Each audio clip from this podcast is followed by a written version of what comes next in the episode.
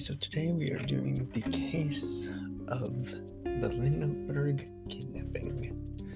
Lindbergh kidnapping is one of the most notorious cases of the 20th century. It is a direct result of the case U.S. Congress passed the Federal Kidnapping Act, properly known as the Lindbergh Law. The act guaranteed federal law enforcement the power to pursue kidnappers who travel across state lines. Charles, Lindbergh, Charles Augustus Lindbergh Jr. was one year old at the time she was kidnapped and killed. It is still controversial of whether or not, if, of whether um, the name Bruno Hauptmann is the actual person of the kidnapping. And so that's why the case is still up in the air.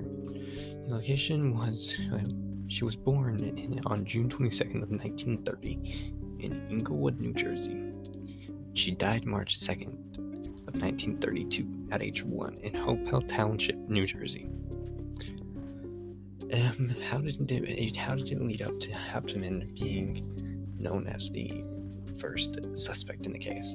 Manhattan bank teller noticed a gold certificate from the ransom, a New York license plate number 4U1341NY, penciled in the bill's margin, allowed it to be traced to a nearby gas station. The station manager had written down the license number because his customer was acting suspicious and was possibly a counterfeiter.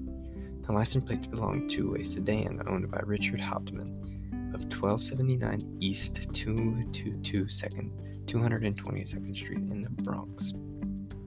An immigrant with a criminal record in Germany. But when Hauptmann was arrested, he was carrying a single $20 gold certificate and over $14,000 of the ransom money was found in his garage. So that's what led him to being the, the case, and that was the Lindbergh kidnapping.